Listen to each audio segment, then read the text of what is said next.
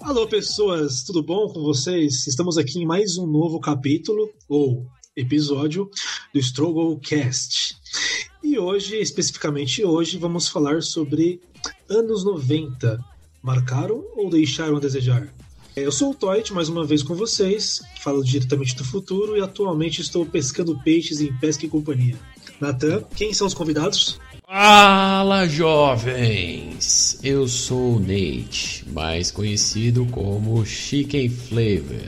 Sim, pessoas! Hoje nós vamos dar um passeio pelo túnel da lembrança, voltar no tempo e trazer o que tem de bom. Hoje vamos trazer para você o melhor da TV e cinema dos anos 90, tendências também e muito mais, de uma época que provavelmente deixou tanta saudade hoje com nossos queridíssimos amigos cinéfilos, e talvez quanto eu, e que vão nos ajudar nesse tema aí. Marcelitos! E aí, galera? Boa noite. E também o nosso caro amigo Xandão. Salve, galera, aqui é o Xandão e vamos embora. Meu Deus, a animação da galera. É isso aí, pessoal, eu espero que vocês gostem. Não dá pra ser outra coisa. Senta que lá vem a história. Bom, pessoal, vamos começar aqui hoje falando sobre TV dos anos 90, isso mesmo, o que mudou dos anos 90 até hoje e o que deveria ter nos dias de hoje que nós não tivemos lá atrás. E, para começar, hoje nós vamos iniciar com a nossa primeira pergunta. Os anos 90, senhores, marcaram ou deixaram a desejar? Eu vou deixar essa pergunta com vocês hoje. Cara, pra mim marcou bastante por conta de ser o ano que eu cresci, né? Basicamente, o ano que eu nasci e cresci, então marcou pra caramba. A TV, com certeza, mas acho que mais pra mim foi a cultura pop em si, né, cara? É o que me criou como um grande fã de cultura pop, né? Certeza. Ainda mais porque a gente cresceu assistindo TV, né? Era a única coisa que a gente aprendia mais na TV do que na escola. Pois é, isso é fato. Depende. Tipo o quê? Depende do horário. Depende de cada um, que horário cada um estudava, né? Então, dependendo do horário, tinha coisas interessantes pra se ver e outros horários não. Ah, sim, mas... Pelo menos naquela época, pelo menos, né? Porque como a gente cresceu... eu vejo assim, né? Pelo menos nos dias de hoje, nós que como crescemos assistindo desenhos, filmes, a gente tem essa cultura geek um pouco mais bem implementada, né? Digamos assim, a gente cresceu com esse costume, né? De procurar coisas relacionadas a anime, procurar coisas relacionadas a games, porque era uma coisa concernente daquela época, né? Então hoje... ainda tem essa questão, mas assim, as pessoas partem para outras áreas também, né, de entretenimento, não inteiramente televisão, né? Hoje é mais internet, live, não sei se, pelo menos a minha visão, né? Eu acho que a nossa geração, ela consegue ser refletida bastante com a TV dos anos 90. Uhum. Tudo que a gente faz, o que a gente comprava, o que a gente fazia, o que a gente brincava, era justamente totalmente ligado ao que passava na televisão naquele período. E o que eu acho mais fascinante naquele período é a ingenuidade. Como aquela geração era mais pura em vários quesitos, tanto de vestuário quanto político, a gente era muito ingênuo. Desde da televisão para criancinha, até a televisão para senhorinha, até a televisão para o adulto, para o mecânico. A gente parava a televisão em horários específicos para assistir canais específicos. E se a gente estava, dependendo do local que a gente estava, se era a casa da nossa avó, era o Silvio Santos, Canal 4, SBT. Se era o canal dos nossos pais, era a Rede Globo. Tinha o Jornal Nacional, tinha um horário de você jantar na frente da televisão. E os domingos, na casa de uma outra avó, enfim, não sei, cada um teve a sua sua família, né?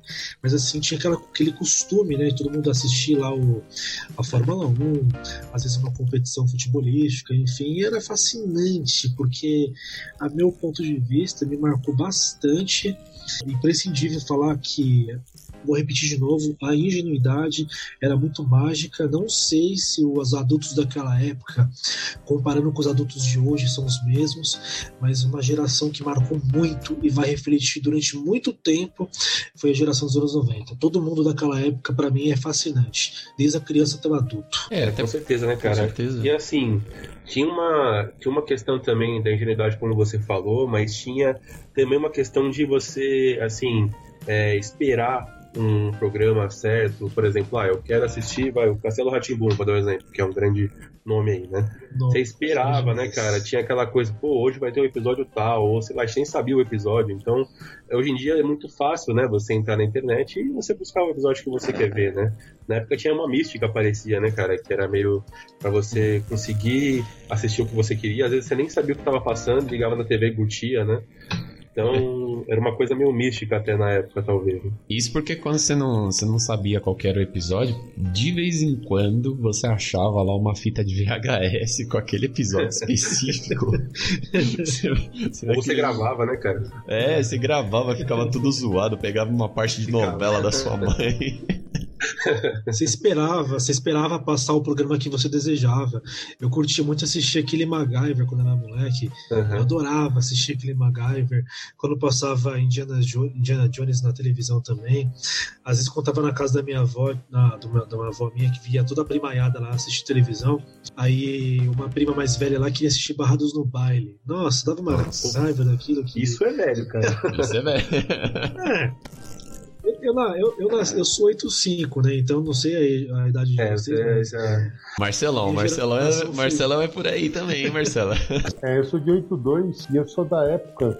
Putz, eu acho que isso aqui, quem falou que é de 85? Desculpa, eu não ouvi. Eu sou de 85, Toit. Então, Totti, você é de 85, eu sou de 82. Então a gente deve ter pego mais ou menos as mesmas referências. Eu sou da época do Tokusatsu. Então saía da escola quando era pequeno e assistia muito. Os anos 90 meio que, sei lá, interromperam um pouquinho disso daí. E começaram com outras coisas, não vou dizer que eram ruins, mas não tão intensas, vamos dizer assim, pra época, pra criança da época. Começou um pouco mais devagar, né? Exatamente. Você assistia bastante Jaspion, então, Changeman... Tudo que você imagina dessa fase eu peguei. Caraca, que delícia. Eu adorava assistir Changeman, a Flashman e o Jaspion. Eu lembro Changeman, Flashman, Google Five, Machine Man, Ultraman. Da hora. Maskman, todas essas referências de Tokusatsu dos anos 80 até comecinho dos anos 90 eu peguei. Então, saía da escola ou acordava cedo pra assistir isso e depois fazia o resto do dia. Senta que lá vem a história. Eu lembro de uma vez, eu não sei se tá na minha memória marcado na minha memória como um fato verídico e se realmente aconteceu. Mas eu cheguei em casa, tava feito minha lição correndo, né? E minha mãe queria, acho que, assistir Pantanal na Rede Manchete. Puta merda. E na época, no mesmo horário, acho que passava Jaspion em outro canal. Eu tinha sempre uma desculpinha esfarrapada de falar pra ela que é o último episódio. Que era o último capítulo. Uma parada emocional. O último episódio da 29ª temporada. E, cara, era fascinante, porque foi um período muito gostoso, aquela ingenuidade, aquela alegria, aquela harmonia. Eu acho que dos anos 90, pra mim, eu trato com muito carinho várias referências, tanto emocionais, vestuário da época, música. Foi imprescindível a música, porque a música também teve várias músicas que se consagraram, o nascimento do grunge, o Raça Negra na época também começou a explodir mais, o nascimento do Tchan, você via ali vários ritmos musicais, vários seriados diferentes, então, ali foi uma explosão ali de coisas assim geniosas. todo mundo curtia, né, cara? E é impressionante, a família toda curtia esse som, viu? Todo mundo. Anos 90 é a era da pochete. Meu pai usava uma pochete horrível. Vocês lembram daquele... Você não teve, não? Teve um comercial que o cara pegou, não sei se era um da Sukita, que o cara falava, o tio da Sukita, que o cara carregava uma pochete. É bem aquele lá, velho. Não, mas é engraçado, né, mano? Senta que lá vem a história. O pessoal às vezes fala que a década de 90 foi a morte, assim, das outras eras, né? E começava aquela coisa mais down, assim, tipo, o cara vestia aquelas roupas meio punk rock, começou aquele movimento mais emo. Disseram que não foi uma época tão significativa. Pra mim, eu acho que foi mais do que muitas outras. Na minha opinião, a única coisa que marcava foi com relação ao esporte. Uhum. Eu não sei se todo mundo aí torce pro mesmo time, mas ou para a seleção brasileira. Foi a época que o Brasil mais chegou em finais de Copa do Mundo. Foi a época em que a seleção de vôlei mais se destacou. O basquete teve um, não vou dizer protagonismo, mas apareceu um pouquinho mais pro público. Masculino e feminino. Exatamente. O meu time mais acesso, né, cara? O meu time venceu mais torneios internacionais. Sou São Paulino, não sei se o pessoal aí torce a mesma coisa, mas até aí. Assim, para alguns, pro esporte eu tenho certeza que foi uma entre aspas, meio que uma era de ouro. Vou dar uma palhinha aqui e acrescentar alguns fatos aqui que o Marcelo falou. Para mim, Marcelo, o futebol, ele morreu nos anos 90. Porque assim que deu 2000, começou a ocorrer um monte de patifaria e os uniformes têm mais patrocínio do que jogadores da CS. Né? Também. Mas para outras áreas como cinema, televisão, eu acho que ficou meio estagnado. Não acontecia nada de muito interessante para você falar assim, poxa, isso é legal. Não teve nenhum... deixa eu ver, filme significativo. Eu acho que só beirando o final dos anos 90 que você começou a ter a introdução daqueles filmes que estão seguindo até hoje. Por exemplo, se eu não me engano, 96 ou 97, o primeiro Jurassic Park. É claro, teve o Jurassic Park de 93 ou 92, eu não estou lembrando qual dos dois anos que foi. Jurassic Park começou. Aí tem Matrix 99, tem... eu posso estar enganado, mas ou foi 98 ou foi 2000 o Titanic? Tudo bem, eu não sou fã, mas é um filme que marcou época. O seriado do Arquivo X, algumas coisas que marcaram época para a televisão foram mais para o finalzinho da década. Enquanto isso, durante a década toda não teve tanta, pelo menos para mim, grande significância. É a visão de vocês. Eu vejo assim, tipo, quando terminou a década de 80, que acabou aquele boom da música, começou a ser criada outras coisas, principalmente pra época do entretenimento, né? Tipo, na área do entretenimento, aliás. E aí o pessoal, tipo, por exemplo, que nem você falou, do cinema ou da televisão, aí os caras ficam pensando, tipo, tá, e agora? O que a gente pode criar de novo? Entendeu? Porque até então não existia assim, tanta referência. Então o cara vai pegar... A gente vai refazer uma série dos anos 80? Dos anos 70? Pode ser. Mas o que a gente vai criar de novo? Por exemplo, aí começou. Época dos heróis no cinema... filmes de ação ficou um pouco mais de lado, talvez, entendeu? Heróis eu não digo não, porque, pelo amor de Deus, se você for contar o filme do Batman com um filme de heróis, eu vou... pelo amor de Deus, vou... né? O filme do Flash de 90, vocês assistiram o filme do Flash de 90? O filme não. E a série, tinha uma série certeza. Também. Pelo amor de Deus. Então, o cara que fez o filme fez a série. Isso. Assim, é aquela coisa. Não é nostálgico, mas não era muito. Agora, com relação ao cinema, eu infelizmente devo discordar de você.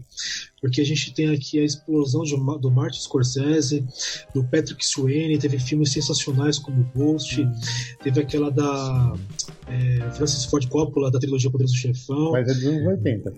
Não, mas o Ghost é dos anos 80. O Ghost é dos anos 80. O Poderoso Chefão também. Sim. O último Poderoso Chefão é de 88. O 3 eu acho que é dos anos 90, se eu não me engano. Não, é 88 ou 89, o último Poderoso Chefão. É, o finalzinho. Eu dei uma olhadinha na internet, mas é uma coisa assim. Mas eu entendo. É que o ano 90... É 90, 90, agora que eu vi. É, ou é 90 ou 80, é 89 ou 90. É 90, a parte 3 é 90, acabei de ver aqui. É, mas é de 90 a 96 é meio que um limbo pro cinema. Não sabiam o que fazer. Exato. Até então. Porque você pode ver que na sessão da tarde, quem não chegava em casa e falava assim, sessão da tarde, filme inédito, a Lagoa Azul. A Lagoa Azul. Nem naquela época era inédito já. Semana seguinte. A mesma coisa, e foi se repetindo, até aqui... Não, os Goonies também, os Goonies eu acho que eu assisti uma ou duas vezes nos anos 90, se for, mas não era falado como filme inédito. O Lagoa Azul eu nunca vi tantas vezes na televisão um filme que se chamava de inédito, que já tinha passado no dia anterior. Então... Acho que eles pagavam, né? O ator chegava lá e mandava passar o filme de novo. Eu acho que bateu o recorde no Guinness, de tantas vezes que já passou na televisão esse filme. Mano... Senta que lá vem a história. Ah, mas é assim, tipo, que nem o Felipe tava falando a questão do futebol e tudo mais. Na década de 90, até pro Brasil, tá? Eu vou incluir o Brasil nisso. Havia-se muito dinheiro para se investir e poucas áreas de criatividade para criar. Tipo, o cara pegava, o que eu vou investir? Vou fazer uma série de filmes? O que dá pra gente investir? Ah, a gente vai investir em tal time? O que a gente dá pra gente fazer? Tinha gente que tinha muito dinheiro naquela época, entendeu? Bancos internacionais vinham pra cá pra poder investir também. Então, assim, a gente era ainda, entre aspas, um país bem visto ainda. Mas você não pode esquecer que a gente tava numa década que tava tentando, né, nem se recuperou, tentando se recuperar do plano Collor. Verdade, então, sim. A inflação só foi melhorar em 96 quando lançaram o Plano Real. Isso, exato. E olha, 94. Não melhorou coisa nenhuma. Não, mas tipo, não no começo. Era melhor do que estava antes. Da metade dos anos 90 pra frente, exatamente. A única coisa que tinha destaque na televisão e que todo mundo assistia, porque ainda fazem até hoje, são as novelas. Isso. E eu acho que a quantidade de novelas que teve na década de 90 é absurdamente grande. Porque o pessoal investia nisso como um entretenimento. Não tinha outra coisa que o brasileiro fazer. Porque não tinha dinheiro para ir para a rua para... vamos usar um cinema, ir num cinema... Vamos viajar, porque não tinha dinheiro. No caso, tem ainda uma decorrência do que aconteceu naquele período. Sim. Até para conflitos internacionais não se tinha tanta coisa. Tem guerra em tal lugar. Não tem. O mundo inteiro estava meio que parado porque faltava grana. Não tinha tanto acesso à informação também, né? Não tinha. Eu não tinha o final da Guerra do Golfo, acho que... Final dos anos 80. 80. Isso. 80? Porque é o pai do Bush. É o Bush pai, isso. É o Bush pai. O Bush filho só foi atacar o Oriente Médio de novo depois dos anos 2000. 2003, 2004. Por aí. Porque foi depois do ataque das Torres Gêmeas. Uhum. É que assim, sempre que tem uma reeleição, sempre que há uma nova eleição nos Estados Unidos, o Oriente que se prepare. O presidente atual vai atacar alguém. Se for dos Bush, com certeza. E for da família Bush, que eu tenho. Não, todos. Desde que me entendo por gente, desde que eu nasci pra cá, que eu me entendo por gente, sempre teve algum presidente, todos os presidentes americanos antes da reeleição atacam o Oriente Médio, todos eles, sem exceção. Não, sim, mas eu acho que o que teve menos intensidade de ataque foi o Obama, porque a única coisa que ele estava fazendo é o resto do que sobrou dos ataques, por causa da decorrência dos ataques das Torres Gêmeas, por causa do Bush, e ele estava em perseguição do Osama Bin Laden. Até que ele conseguiu encontrar, ele meio que parou isso. Isso deu uma decaída com relação de tropas. Até ele mandou retirar muita gente de lá. Foi o maior período de retirada de tropas, foi na época dele. A única investida dele pesada foi pra achar o Osama Bin Laden, até que o cara achou e matou ele. Exatamente. Não, mas é engraçado, né? Você falou do Osama Bin Laden, outro dia eu tava vendo uma curiosidade, tem uma página de geek lá no Instagram, que os caras estavam colocando assim, tipo, depois de várias perícias, não sei o que lá, foi encontrado um HD na caverna onde o Osama Bin Laden estava. Ah, eu vi isso. É, aí, cara, o que tinha no HD? Tinha cópias do Final Fantasy. Tinha jogo pra caralho. Tinha jogo pra caralho. Tinha filme, Mario, tinha os filmes pornô. Aí os caras falando, nossa, olha isso, o cara tinha HD. Falei, mano, gente, o terrorista, só porque ele é terrorista não significa que o cara é burro. Ele não é gente, né? Cara? É, que não é gente, que ele não tem acesso à informação. A família do cara é a família mais rica da cidade, entendeu? Os únicos alienados são os que trabalhavam pra ele. É, tipo... Isso. Porque ele não, ele não morria, né? Quem se matava eram os outros caras. Então, exatamente. O Osama Bin Laden era de uma família de... eu acho que é petroleiros da Arábia Saudita. É, acho que é Arábia Saudita, é isso. É, e aí eles se radicaram nos Estados Unidos. Então, a fortuna eles fizeram de lá, eles usavam nos Estados Unidos. O filho, que é o Osama, ficou meio paranoico com um monte de situações que iam ocorrendo por causa de uma seita que eles explicaram direitinho na televisão sobre o porquê do Osama Bin Laden querer ter atacado os juntado com outras pessoas para ter atacado os Estados Unidos. Mas ele não era assim sempre. Ele não foi sempre assim. Ele foi sendo moldado, como todas as pessoas que trabalhavam para ele eram moldadas, e até hoje ainda são, para fazer esse tipo de coisa, né? Houve uma última reportagem no Fantástico. Eu sei que a gente está fugindo dos anos 90, mas é que vocês entraram no assunto. Não, bora. De um pai de um britânico, e o filho foi o pai de um britânico que foi pro Oriente Médio, eu não sei que país exatamente, e aí fizeram uma lavagem cerebral nele, e aí o pai dele, que é de origem acho que libanesa, daquela região, ele foi para lá para tentar salvar o filho, para tentar retirar o filho de lá e trazer de volta pro país. Mas o filho falou em 2 ou 3 semanas que o cara estava lá, ele falou 2 ou 3 palavrinhas com o pai e continuou fazendo o que ele estava sendo treinado para fazer. Então ele mal reconheceu o filho com aquela situação. É uma lavagem cerebral, então, né? Até hoje eles fazem isso. Então, não necessariamente sejam pessoas de lá, eles estão tentando recrutar qualquer um do mundo. E principalmente gente jovem, que, segundo eles, é mais suscetível ao que eles querem. Exatamente. Senta que lá vem a história. E você falou da questão de moldar e tudo mais. Assim, pelo menos eu penso, né? Na década de 90, nós mesmos éramos moldados, assim, tipo, teoricamente, fazia-se uma lavagem cerebral através da televisão, né? Tipo, a gente, tudo que era postado lá nas notícias, tudo que se falava nos jornais era tido como verdade.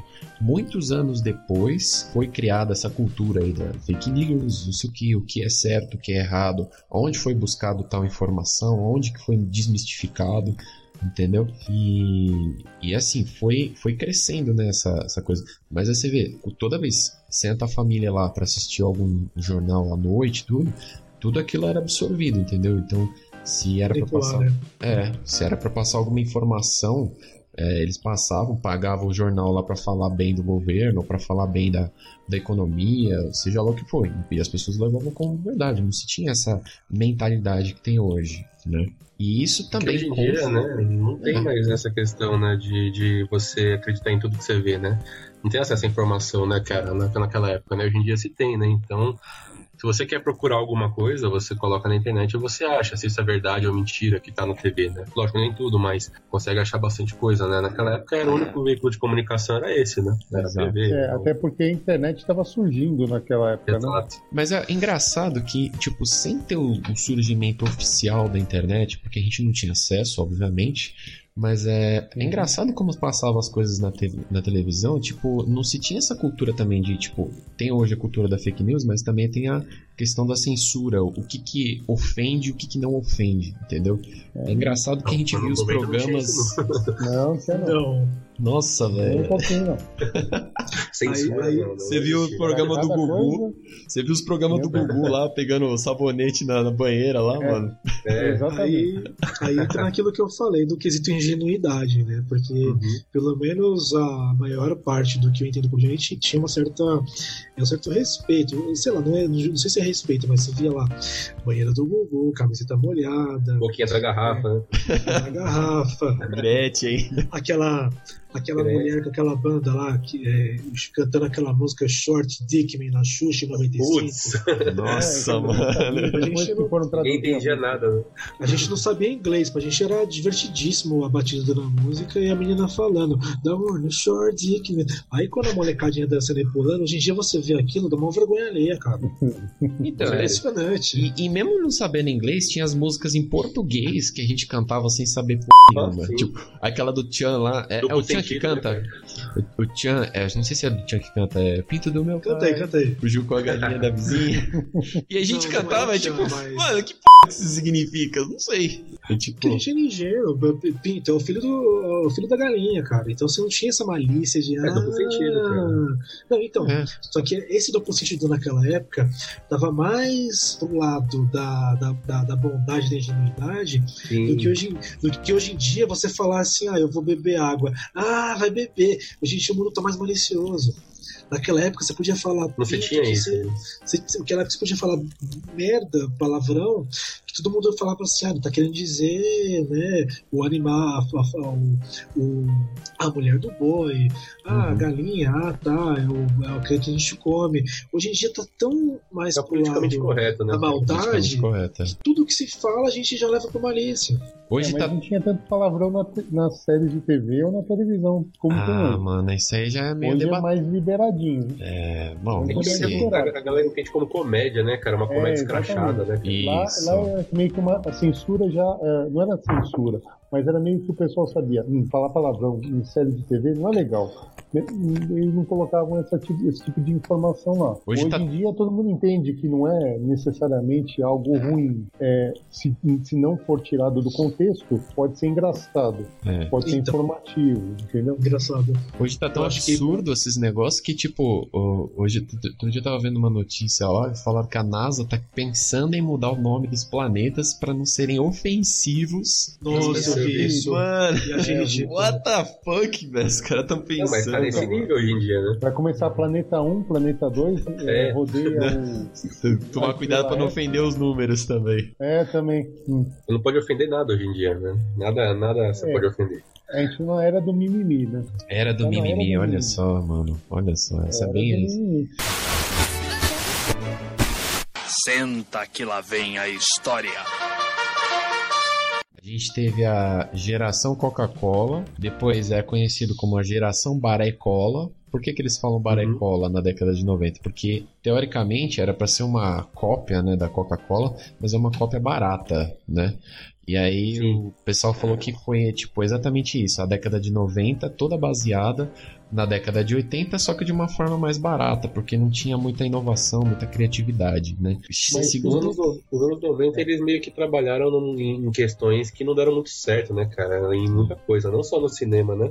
Mas, assim, inovações, digamos assim. Você vê o cinema, os caras tentaram fazer um 3D, na época não dava certo, né, cara? Só hoje em dia que começou a dar mais certo o 3D, né? Exato. Então era meio que a era de uma... A era da tentativa e erro, né? Tentativa e erro, exato. A maior inovação no cinema dos anos 90 foi Matrix. Por causa daquela cena do bullet time. Isso. Que eram mais de 200 câmeras tirando foto enquanto circulava o personagem. Não era nem filmando, era tirando foto. Aí juntavam tudo na edição e fazia o movimento da bala dele olhando em todos os ângulos. Esse foi usado, ainda é usado em jogos, no cinema, em séries de TV. É a maior revolução lembrada do cinema daquela época. Mas efeito sonoro também. Impacto. Efeito sonoro também. Eu lembro do Max Payne. Você vê aqueles thrillers de cinema, fica aquele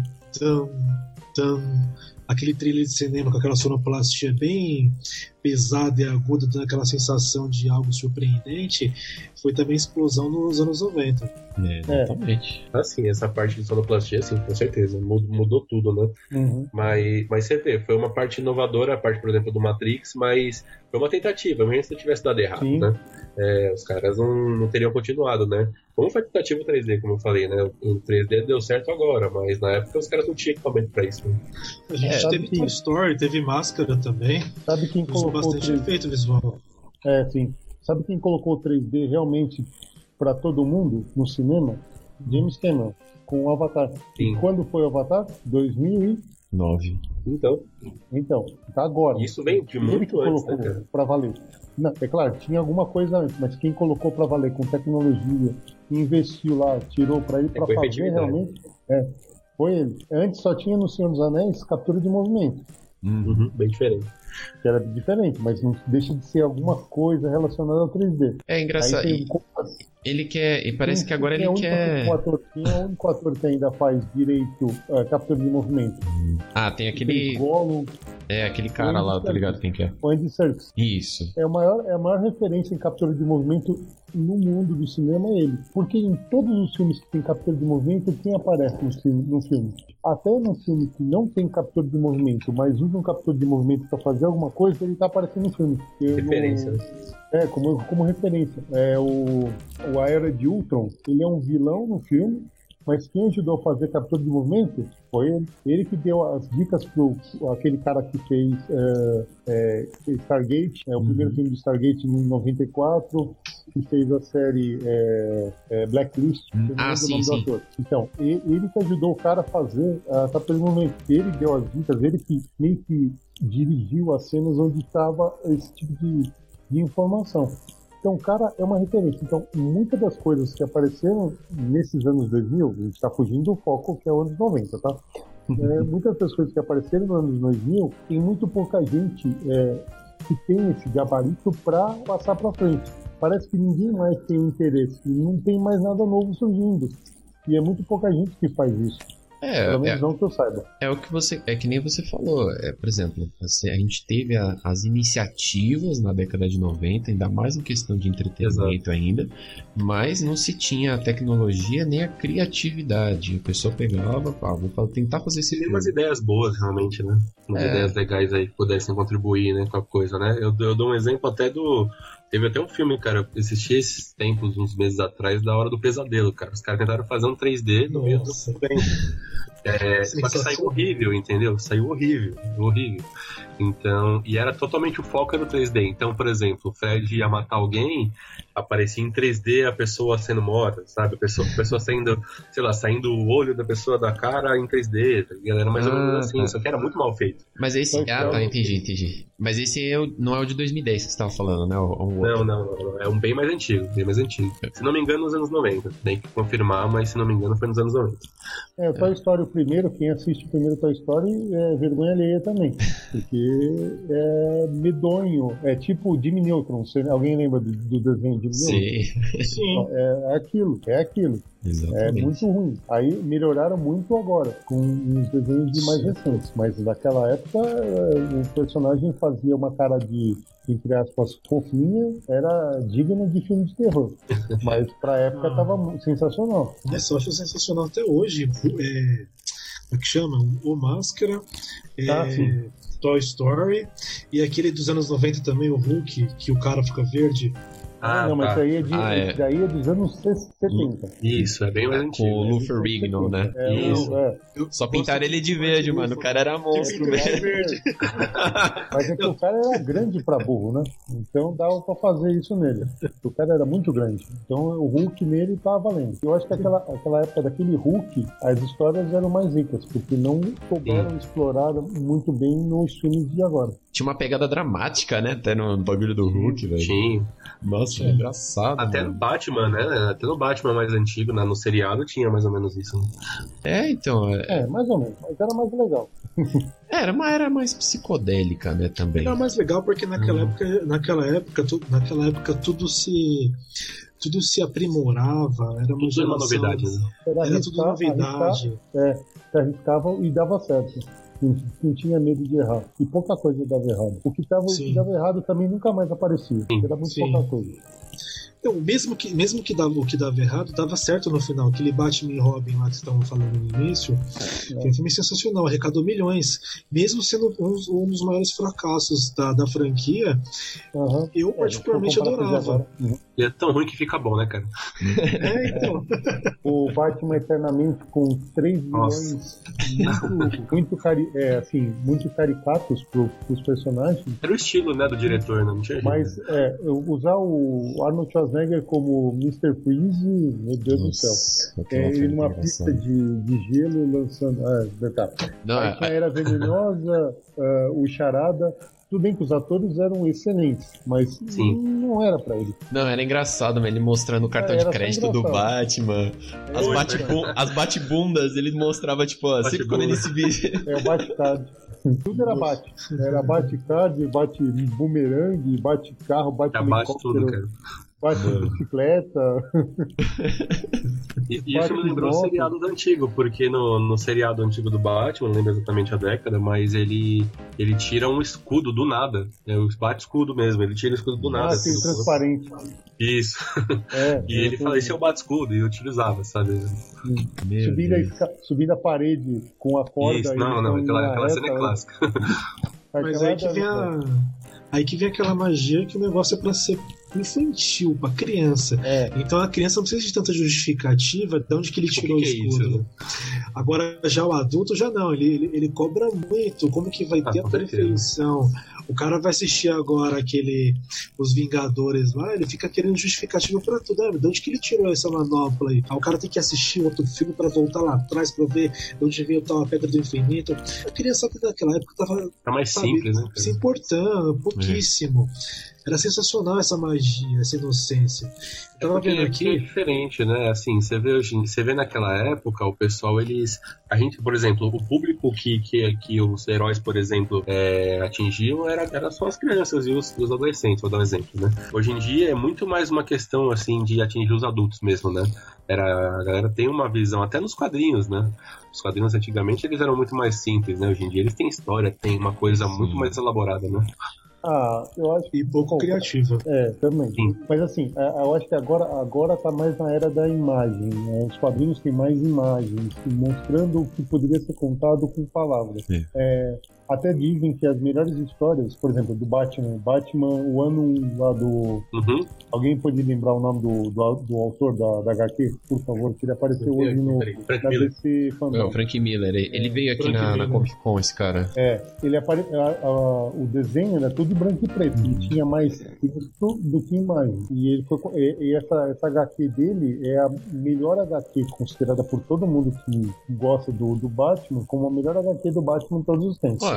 E você quer a minha opinião? Mais. Falando bem sincero, o desenho do ano era bom. Ele era do final da década de 90, início dos anos 2000. Ele foi escrito pelo Frank Miller também. E pra mim era o melhor desenho. Não, o ano 1, que só tinha o Batman. Ele era distribuído Batman. É o primeiro ano dele como Batman. Isso. Porque ele é mais detetive, né? Se arriscava menos. Ele não é tão como tem depois, lenda, né? Ele é mais detetive. Né? Nossa, mas era muito legal, porque ele era, tipo, embora ele fosse cartoonizado, naquela época tinha muito disso também, né? Tanto pra desenho, seja pra filme. Era um desenhinho que o pessoal achava, que bonitinho e tal, mas ele levava uns temas mó sérios, tá ligado? Tema como racismo, preconceito, violência.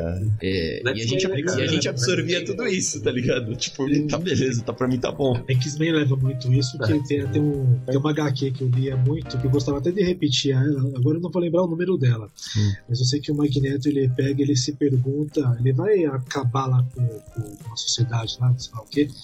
Ele aborda um homem comum do mundo capitalista que tem filhos e tudo mais. Aí no dia ele conversando com o cara, ele fala, e o cara falando que respeita os mutantes e tudo mais, que acha muito importante o respeito para com o próximo, as diferenças das situações, que o governo devia elaborar uma coisa melhor para poder para o povo aceitar essa população. No dia seguinte ele retorna lá e ele como ele trabalha com o Magneto, trabalha com metal e tudo mais, ele faz a construção civil lá ficar ao contrário. E nesse mesmo restaurante, nesse mesmo bar que ele encontra esse cara, O cara que tava falando ontem que respeitava os mutantes, no dia seguinte tava falando assim, ah, provavelmente foi obra desses mutantes, e esses matunos, eles falam palavrão, né? Eles criam até um palavrão pra citar a palavra mutante. E aí ele fala assim, realmente, você é tal coisa. Eles substituem a palavra preconceito e tem toda essa coisa assim de preconceito, de etnia, que é o que o pessoal trabalha muito no X-Men. Isso vem nos filmes e nos gibis também. Teve a ideia do Stan Lee, né? Os personagens foram criados justamente para isso, para combater preconceito. Quer dizer, a ideia do Stan Lee era se meter em causas sociais pertinentes para a época. Pantera Negra, por causa do racismo do apartheid na África do Sul, por causa do racismo e separação nos Estados Unidos. A Mulher Maravilha, não, desculpa. Como é que é o nome? O Capitão América, por causa de outros fatores de idealizar, por causa de soldados que não eram muito respeitados, mesmo tendo ido para a guerra e voltado. Uma série de personagens. O Homem-Aranha, por causa do adolescente que precisava trabalhar para sustentar a família, mas ainda defendia a sociedade, fazendo papel de polícia, e por aí vai. Tem umas porradas de personagens que ele se envolvia por causa do que tinha um significado. Exatamente. E era incrível, né, meu? Era incrível. O Homem-Aranha é incrível. Ele é simples, ele tem uns problemas pessoais que qualquer ser humano tem. Diferente do cara lá. Não, principalmente o Superman, que pra mim é um personagem assim ridículo, né? Me perdoe quem gosta, mas eu acho uma fantasia assim tão absurda, porque em nenhum momento ele tenta ingressar alguma identificação com o protagonismo de quem tá assistindo. Pessoas, né? Com as pessoas. Homem-Aranha já não, tipo, em algum momento você vai ter uma tia velha, ou uma câmera fotográfica, ou dificuldade de trabalho, problema emocional. Não, Superman não. Ele é o pica das galáxias, ninguém alcança ele, e o cara é um alienígena no planeta Terra. Que detalhe, né? Derrota todo mundo. A identidade dele secreta, na realidade, é ele ser humano. É o contrário, né? A caricatura que ele tentava fazer dos personagens era algo que pudesse se relacionar com a pessoa que estava lendo, né? A pessoa tá lendo, eu consigo me relacionar com essa pessoa, assim. O cara às vezes, o cara não tá conseguindo trampo, ou então ele tá sofrendo bullying na escola, ou, sei lá, tá passando pela puberdade, entendeu? Porque até isso o Homem-Aranha aborda, né? Quando ele tem 15, 16 e passa pela puberdade, tem todo aquele processo. É a diferença, né, cara? É a diferença dos heróis da DC e dos heróis da Marvel, por exemplo, né? Você vai ver as histórias da Marvel são muito mais voltadas pro cotidiano, como o Stan Lee queria, né? Então, até o herói mais forte da Marvel, ele tem problemas pessoais, ele tem relações diferentes, né? Então... a da DC não, assim, por exemplo, o Bruce tem, né, o Batman, por exemplo, mas não é tão voltado para as pessoas que leem, né? Agora a Marvel, com o Homem-Aranha, com os outros personagens, eles têm muito mais voltados para a parte do cotidiano das pessoas mesmo. Exatamente. Senta que lá vem a história. Eu acho assim, da década de 90 para cá, a gente pegou muito essa questão que nem eu falei lá. A gente pegou a questão da cultura nerd, pegou a questão da procurar se aprofundar mais em cultura pop e tudo mais. A gente tinha esse costume de ler, eu pelo menos gostava de ler HQ, eu comprava direto da banca lá, esperava as próximas edições saírem e tal pra acompanhar a história. Era uma coisa legal de se fazer, né? E a gente tá sempre discutindo aqui o que poderia, o que deveria ter pra geração. Pra nós, pra mim, eu acho, pelo menos foi uma geração completa, né? A gente conseguiu absorver essas coisas, porque embora a gente tivesse, assim, grande parte do nosso cotidiano voltado para o entretenimento, né, a gente passava o dia na televisão, a gente passava o dia lendo revista, passava o dia lendo HQ, então, a gente estava sempre, exposto, né, em relação a desenvolver o senso crítico. Vocês não acham que dos anos 2000 pra cá, a geração que cresceu depois acabou faltando isso? Talvez acabou... Eu acho que faltou um pouco da mística, como eu tava falando, um pouco dessa questão de você correr atrás das coisas, né? A geração 2000, ela já começou como uma geração que conseguia as coisas muito mais fácil que a gente, né? Assim, até pra entretenimento, eu digo, né? No começo, no entanto, mas depois sim, né? Então, acho que faltou um pouco disso. Hoje em dia você tem tudo, né? Você não tem mais aquela paixão por algo que, por exemplo, por um desenho ou por uma HQ, como você disse, né? Acho que isso tá faltando um pouco nessa geração, talvez, né? Essa coisa da paixão realmente por algo que você realmente curte. Hoje em dia é muito fácil você conseguir. Você vai atrás de uma, como eu disse, você vai atrás de uma série, você acha em qualquer lugar na internet. Antigamente você tinha que esperar, né? Então, acho que falta um pouco disso nessa geração, talvez. Eu acho que até na época tinham menos sedentários do que tem hoje. Nossa, isso, com certeza. Com certeza. Então, porque todo mundo resolvia ir pra rua pra se divertir, pra brincar com criança, jogar bola e tudo mais, qualquer tipo de brincadeira de criança, do que hoje. Hoje em dia, com internet, com videogame, todo mundo fica em casa, na frente da televisão, né? E não vai pra rua. Por quê? Tudo bem, você tem muita informação que você pode ser consumida dessa maneira. Mas se você não pode também mais jogar bola na rua, porque não tem mais espaço para isso, segurança. Carro tem tudo quanto é lugar, exatamente.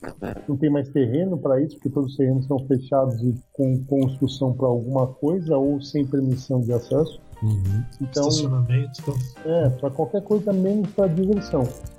Nos anos 90, ou pelo menos na época quando era mais novo, você ia pra rua e fazer o quê? Vamos jogar bola. Aonde? Tem um terreno ali embaixo que tá vazio, o pessoal se dispunha a pegar enxada com o vizinho, limpava o terreno, punha duas traves de cada lado lá, montando com madeira e prego, e fazia lá bonitinho os golzinhos e jogava a bola o dia inteiro. Voltava pra casa marrom, todo arregaçado, destruído. O dedo do pé. Sem o tampão do dedão. E capotava. Ou jogava taco na rua, não tava nem aí se quebrasse um vidro de um carro, mas tava jogando taco na rua. Bicicleta, não tem. Andava de bicicleta. Hoje vai tentar fazer uma dessas coisas. Ou você é assaltado, ou você é atropelado, ou não deixa você andar na rua com isso. Isso é até terrível. Um pouco tempo atrás tinha o tal Escola da Família, né? Que acho que de final de semana abria todas as escolas públicas e municipais, estaduais, não sei, pra galera poder frequentar a escola com algumas coisas sociais, né? Hoje só tem nas horas. Substituição, né? Ainda bem, né? Senta que lá vem a história. Eu ia falar pra vocês um pouquinho atrás que a gente teve muito dessas coisas de apelo sexual nos anos 90, mas a gente também teve muito social também. Sim. Com aqueles desenhos que tinha, por exemplo, do Capitão Planeta, Animais dos Bosques dos Vinténs, Mena. A Rede Cultura abordava muitas situações também, os desenhos do Gloob. O Rá-Tim-Bum, que veio antes, também era fascinante.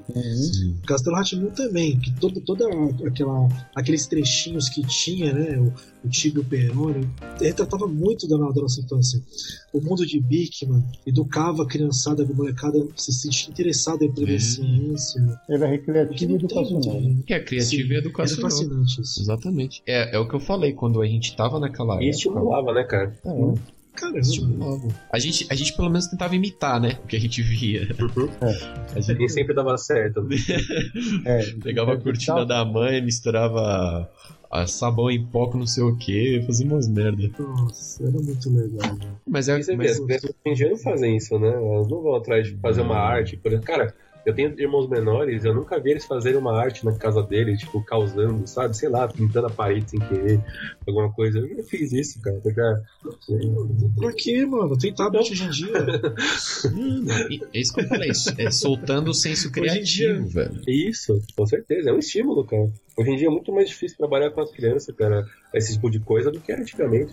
Eu fico preocupado com essa nova geração, porque, assim, o politicamente correto, eu particularmente, eu não sei, alguém me corrija se eu estiver errado. Eu sou contra, porque uma coisa é a criança passar por diversos problemas pessoais e amadurecer como adulto, do que formar um monte de galerinha que nunca ouviu um não da vida, no primeiro não de um trabalho ou de um relacionamento, na primeira demissão, na primeira bota, a moleque vai querer se matar, porque nunca ouviu um não. Cara, nunca teve uma decepção. Isso acontece muito. Quem não sabe, eu sou psicólogo, né? Então eu trabalho muito com criança. Hoje em dia, cara, é muito, muito, muito difícil você trabalhar com esse tipo de estímulo de, vamos dizer assim, para incentivar realmente a criança, né? antigamente existia muito isso, né? Hoje em dia não tem, cara, é muito difícil. Então a criança, por exemplo, ela não quer brincar com, vamos dizer, um Lego, ela não quer brincar com um jogo de carta, ela quer ficar no celular jogando. Então você força um pouquinho, só que, assim, o prêmio dela é, eu quero jogar. É basicamente isso, entendeu? Então, isso é muito errado, cara. Isso não acontecia antigamente, porque não tinha celular, não tinha internet, mas hoje em dia é assim, faz sua lição que depois você pode brincar. Brincar, eu digo, no celular, ou depois você pode jogar videogame, depois você pode ir lá jogar seu Free Fire, vou dar um exemplo. Então, hoje em dia é assim, as crianças fazem pra poder fazer o que elas querem depois, que é justamente ficar alienadão no celular. Né? E tudo voltado pra essa cultura também, né? Porque aquilo se torna o mundo da criança, né? Você vai pegar pra jogar e tal. Nem você falou lá você me mostrou o print lá da conversa lá, criança gastando 6 mil no jogo lá, velho. Foi, cara. Tá, merda. Gastou 6 mil no Free Fire por cartão do Batia, tipo assim, sabe? Nossa. Então, tem uma frase, quando perguntado, faz um tempo já, não é recente não, tem uma frase que foi perguntado pro Sheik dos Emirados Árabes, por que você anda de tal carro assim? Porque meu avô viu como era aqui, teve a ideia, moldou esse lugar, uma situação difícil, o filho com essa mesma situação difícil foi desenvolvendo o local, eu peguei uma situação difícil desenvolvendo o local. O meu filho, aí na geração de agora, pegou o mundo mais fácil, com tudo pronto na mão. Então, resumi dizendo, eu fui criado, meu avô foi criado num momento difícil e tornou uma pessoa forte. Meu pai foi criado num momento difícil e tornou uma pessoa forte. Eu fui criado num momento difícil e tornei uma pessoa forte. O meu filho foi criado num momento fácil e tornou uma pessoa... difícil. Fraca.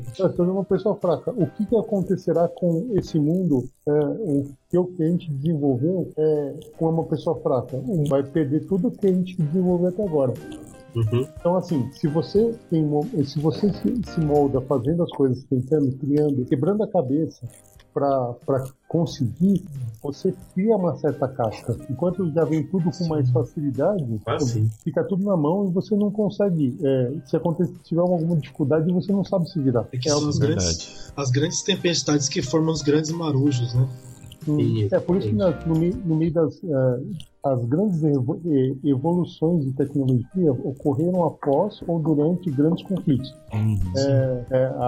Na corrida espacial ocorreu o quê?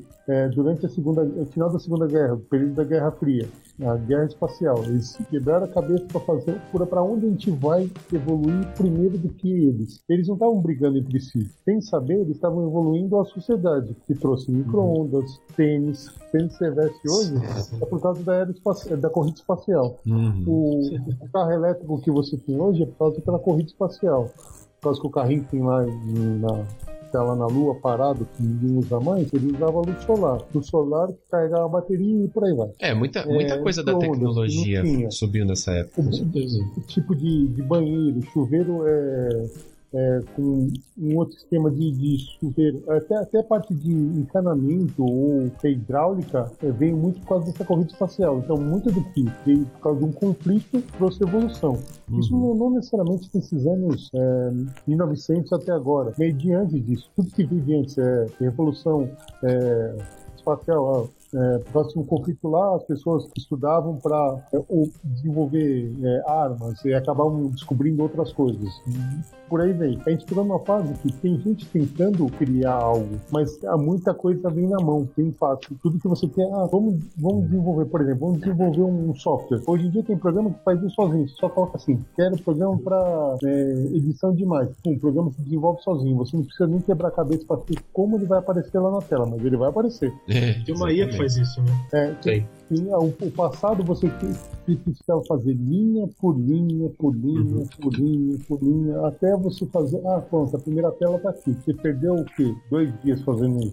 Hoje não, você digita, eu quero um programa de edição, eu quero um programa de comunicação de mensagem, tá? Que do Messenger pra empresa. Você só escolhe lá abaixo, já tá na sua frente e você não fez nada. Nossa, só pra você poder achar o número da pessoa, não precisa nem ir muito longe. Você achava pra achar o número de telefone da pessoa, eu pegava aquelas páginas amarelas, velho.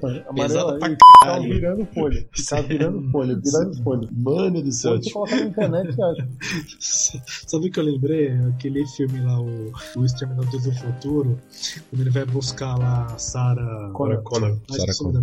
Sarah Connor, ele pega a lista telefônica e mata todas as Sarah Connor. Ele mata as pessoas, eu não lembro dessa cena. É o primeiro Exterminador do Futuro, que ele vai na lista telefônica, ele só sabe o nome. É que eu mostro ele matando umas duas. Assim, mas ele matou mais. Mas ele matou com a lista telefônica, eu não lembrava dessa cena. Ele achou elas pela lista telefônica. Ele achou nas páginas amarelas. Ah, tá. Ele sabia o ano que era, mas ele não sabia onde que tava, onde que a pessoa morava. Essa foi ótima. Aí ele acabava matando todas, até acertar, né? Até uma começou a ser mais resistente lá, então é essa. Foi atrás daquela. Mano, essa foi fascinante, cara. Senta que lá vem a história. Mas era complicado, né? Hoje em dia, cara, se você quiser achar qualquer pessoa, você pesquisa no Google, cara. Você vai achar o CPF, você vai achar o endereço, você vai achar tudo. Então, antigamente não tinha isso, né? Antigamente, por exemplo, se uma pessoa... E assim, isso não só ajudou hoje em dia você achar uma pessoa que tá desaparecida, no exemplo, mas também começou a ter a questão dos stalkers, né?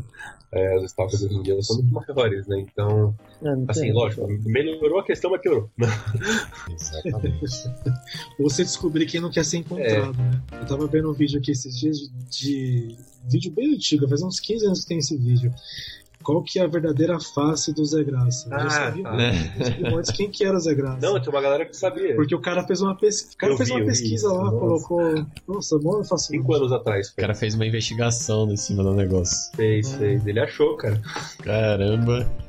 E era ele achou. Rapaz. Nossa, ele fez. E era o cara mesmo. Ele fez. Ele foi atrás da empresa dele. Aí depois da empresa ele achou o nome do cara, o e-mail do cara, depois o nome do cara. Aí ele achou o Facebook do cara, que é o Zé Graça. Ele achou o cara. Mais ou menos assim. E no CNPJ do canal dele do CNPJ, exatamente. Até achar, então. Senta que lá vem a história. Coisa que eu queria comentar com vocês também, não sei se vocês concordam comigo, no quesito musical, que hoje em dia a gente não tem nada. Absurdamente nada. Tudo explodiu e morreu, nasceu e morreu nos anos 90. A gente teve muita coisa nos anos 90. O pessoal fala que foi uma época morta pra música, eu discordo completamente. É que veio dos anos 80, né? Os anos 80 foi uma década muito, muito rica pra música, né, cara? Em todos os aspectos, né? No rock, no pop, em tudo, né? Então, os anos 90, ele meio que assim, começou uma decaída, mas ainda tava muito bom. Ainda tinha muita coisa boa. Ah, a gente tinha Nirvana, tinha Guns N' Roses ainda. Nossa, o pessoal tava começando. E todos os 90 era da boy band. Sim. Quem aqui curtia Spice Girls? Nossa, era Spice Girls, velho. Para minha irmã curtia, eu odiava. As originais, tá falando, né? O grupo original. N-Sync. N-Sync. Nossa, N-Sync era horrível. Mas essa foi só por causa dessas boy bands que a gente tem hoje, né? As celebridades, né? A gente não pode negar, né? Que são artistas muito grandes, né? A gente não pode negar que foram também artistas muito maiores nos anos 90. Com certeza. Você pode não gostar do estilo musical, mas não pode discordar que eles são importantes pra cena. Sim, também. Então, é por isso que eu falei que, assim, independente do ritmo musical, todos, sem exceção, explodiu. Sertanejo, o rock, o forró, o samba, o axé, qualquer ritmo musical, qualquer batuque era sensacional e era explosões musicais assim fascinantes. Que nem você falou, você pode até não gostar do ritmo, mas foi significativo para aquele meio.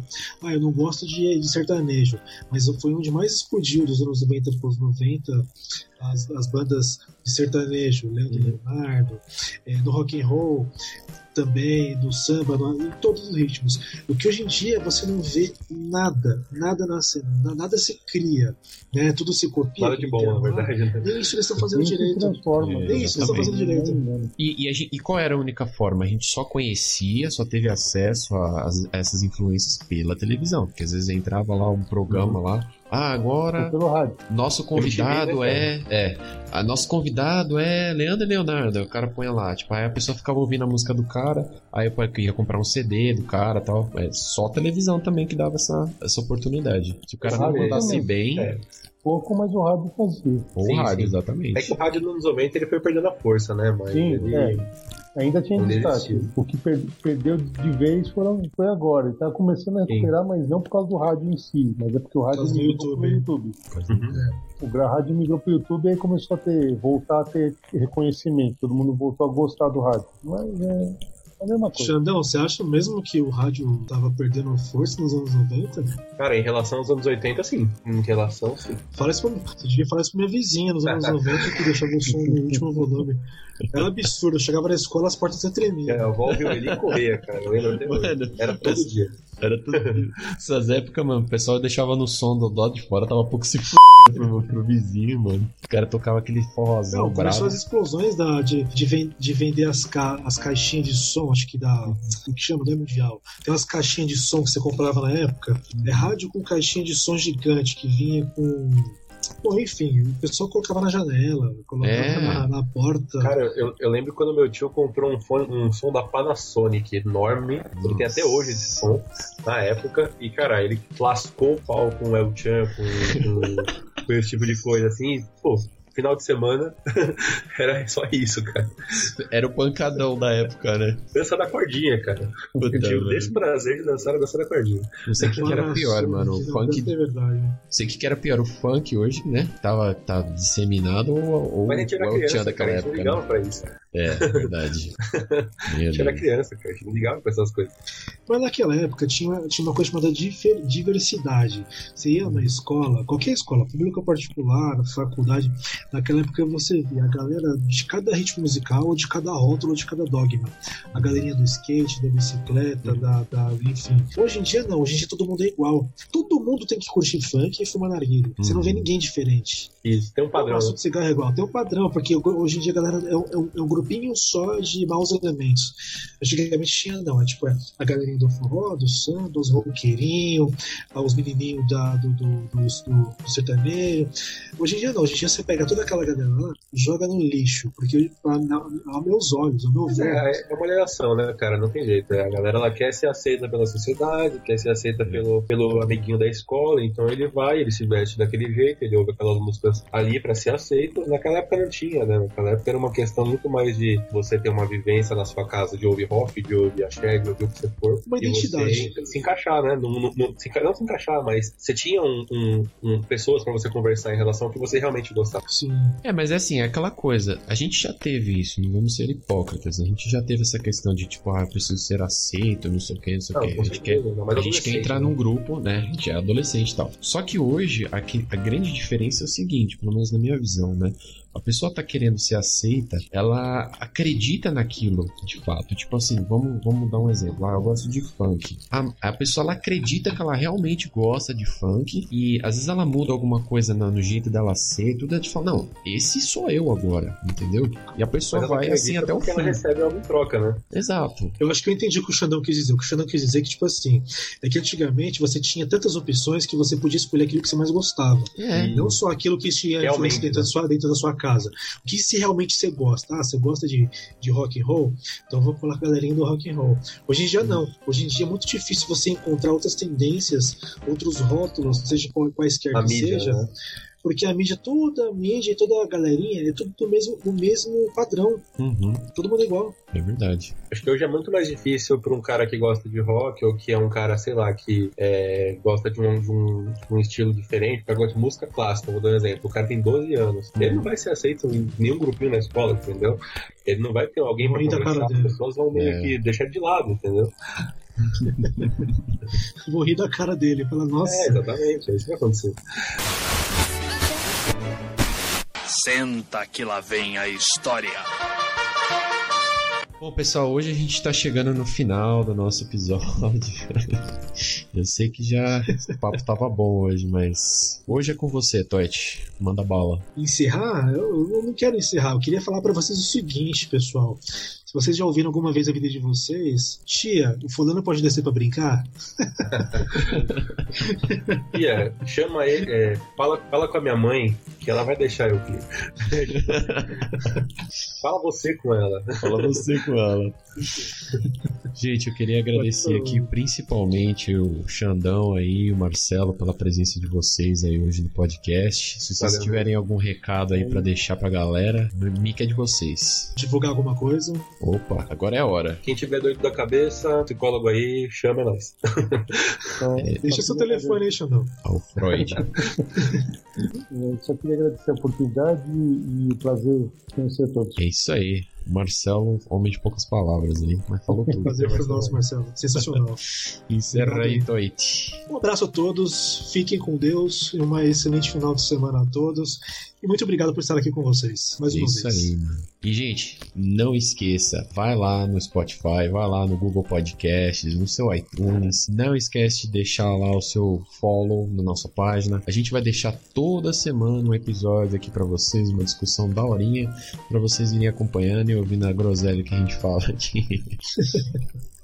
Valeu, gente. Muito obrigado e buenas noches. Fui. Valeu. Falou.